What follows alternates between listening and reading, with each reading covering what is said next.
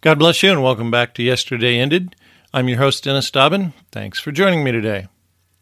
There are some people who love a good fight. There are others that will run from every fight before them. So, how do we react when we are opposed? How do we respond to intimidation? I mentioned in a previous episode the phrase training for reigning. We are admonished to train our hearts and minds and bodies. We are commanded not to be conformed to the schemes of this world, but to be transformed by the renewing of our mind. If you haven't noticed, that takes some fighting. Again, God can deliver you from your enemies, not your friends. That which attacks us is clearly not a friend. It is time to take up our sword and shield and prepare for battle. How will you prepare and how will you act on the battlefield of life? Give a listen.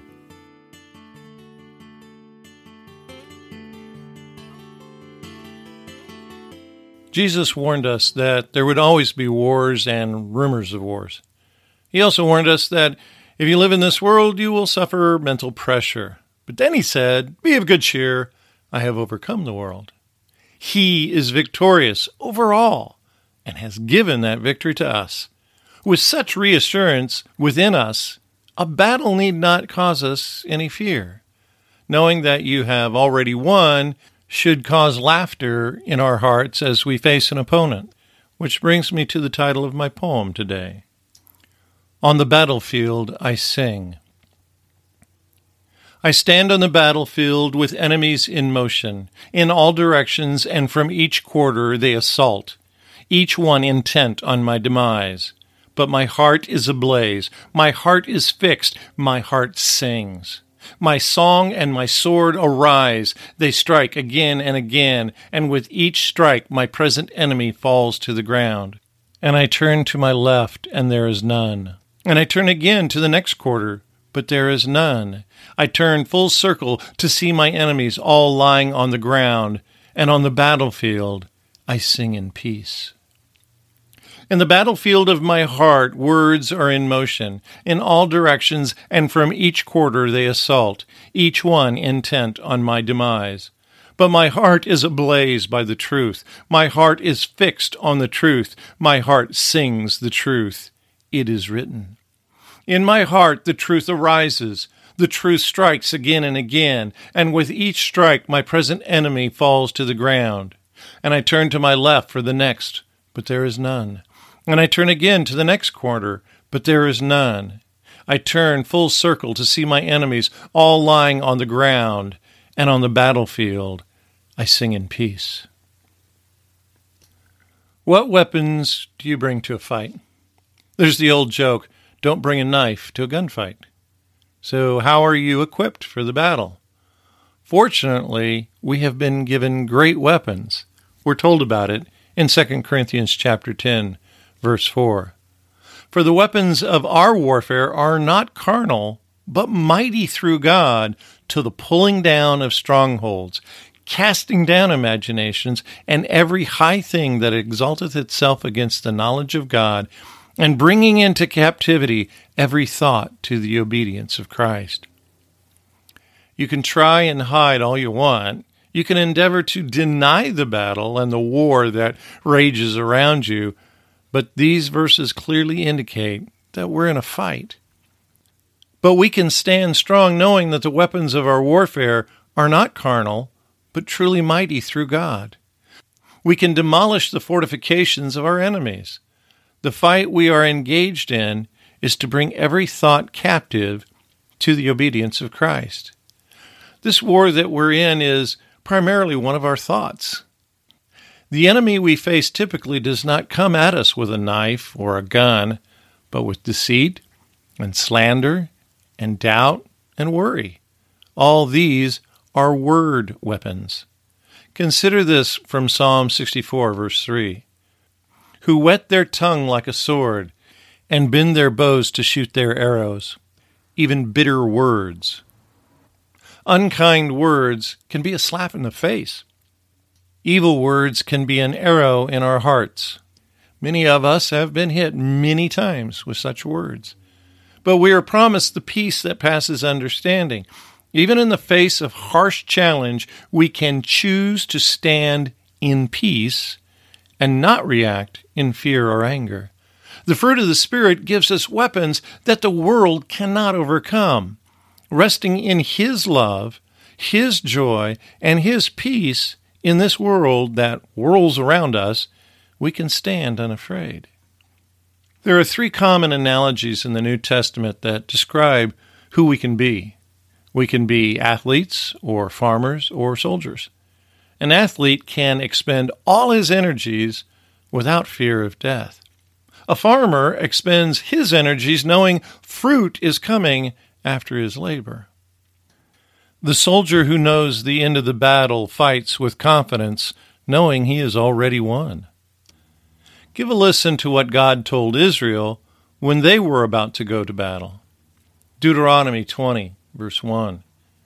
When thou goest out to battle against thine enemies, and seest horses and chariots and a people more than thou, be not afraid of them, for the Lord thy God is with thee, which brought thee up out of the land of Egypt. And it shall be, when you are come nigh unto the battle, that the priest shall approach and speak unto the people, and shall say unto them, Hear, O Israel, ye approach this day unto battle against your enemies. Let not your hearts faint, fear not, and do not tremble. Neither be ye terrified because of them. For the Lord your God is he that goeth with you to fight for you against your enemies to save you. You are not alone. You are not alone. You're not alone. Your Heavenly Father is working in you both to will and to do of His good pleasure. He has begun a good work in you and will finish it. You labor together with Him. He fights your battles so learn to rest in Him. There's an old hymn written by Thomas Chisholm that's entitled, Great is Thy Faithfulness. It is an awesome testimony to the goodness and faithfulness of God. Give a listen to it sometime soon. Recently, there is a song that is sung by Chris Tomlin entitled Yes and Amen. One of the lines in the song is, My confidence is your faithfulness. When you have experienced God's faithfulness, you know and can be confident that He will provide time and again for you. There is no shadow of turning with Him. He doesn't change. His goodness will always be available. To walk out on a battlefield without any armor might cause a bit of shaking of the knees, but God has equipped us. Let's look at this very familiar section of Ephesians in chapter 6 beginning with verse 10. Finally, my brethren, be strong in the Lord and in the power of his might. Put on the whole armor of God, that ye may be able to stand against the wiles of the devil. For we wrestle not against flesh and blood, but against principalities, against powers, against the rulers of the darkness of this world, against spiritual wickedness in high places. Wherefore, take unto you the whole armor of God, that ye may be able to withstand in the evil day, and having done all, to stand. Stand therefore, having your loins girt about with truth, and having on the breastplate of righteousness, and your feet shod with the preparation of the gospel of peace. Above all, taking the shield of faith, wherewith ye shall be able to quench all the fiery darts of the wicked and take the helmet of salvation and the sword of the Spirit, which is the Word of God, praying always with all prayer and supplication in the Spirit, and watching thereunto with all perseverance and supplication for all saints. We need the whole armor of God to be able to stand against the tricky methods of the devil and to withstand in the evil day. We need to stand with God's truth wrapped around us and have our identity of righteousness placed within our heart. Our foundation upon which we stand must be the gospel of peace, and above all, holding the shield of faith that can stop dead the attack of the wicked. Top it off with a mindset of salvation, accompanied with the Word of God. And our biggest weapon is to pray for each other. I saw a bumper sticker that said, Fight like a real man and get on your knees and pray. Our responsibility is to take hold of what God has offered. He has given us His armor. Will we take it to ourselves and stand in His might? Will we take the truth and place it in our hearts? Will we believe that our identity is one of righteousness? Will we prepare ourselves with the gospel of peace? To believe what God has given us is perhaps our greatest battle. To believe He has spoken favorably of us and made us righteous and given us peace and hope is a moment by moment battle. Listen to this section of Psalm 18 and recognize how much your Father works within your life. Verse 35 You have also given me the shield of your salvation. Your right hand has held me up. Your gentleness has made me great. You enlarged my path under me, so my feet did not slip. I have pursued my enemies and overtaken them. Neither did I turn back until they were destroyed. I have wounded them so that they could not arise. They have fallen under my feet. For you have armed me with strength for the battle. You have subdued under me those that rose up against me. You have also given me the necks of my enemies, so that I destroyed those who hated me. Realize all that He has done for you. He has given you a shield, His right hand held you up, His gentleness made you great, He enlarged your path. You are protected, you are helped, you are blessed, you are increased. You can do because you have been armed with strength and because He is acting on your behalf and subdued your enemies and given them to you. It's not a fair fight.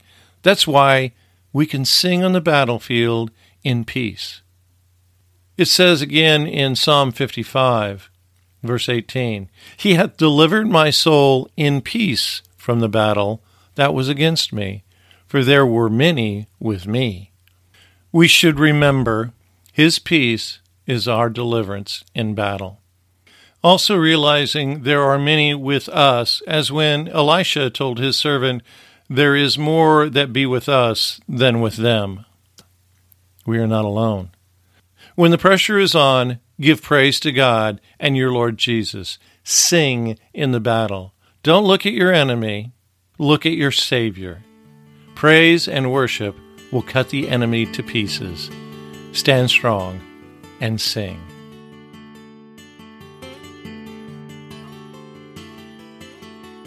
Take a moment and listen to Yes and Amen by Chris Tomlin. I'm sure you can find it on YouTube somewhere. Then pick out a few other of your favorite songs and sing along. The atmosphere will change. Your heart will change. Be lifted up by the truth of God's faithfulness. You're not alone. You may be in a battle for your life, but you are not alone. The victory is yours, not because of your goodness, but because of what Jesus did for you on the cross. Oddly enough, to take your stand, you need to fall to your knees. In the power of prayer and praise is your victory. Psalm 59:16. But I will sing of thy power, yea, I will sing aloud of thy mercy in the morning, for thou hast been my defense and refuge in the day of my trouble.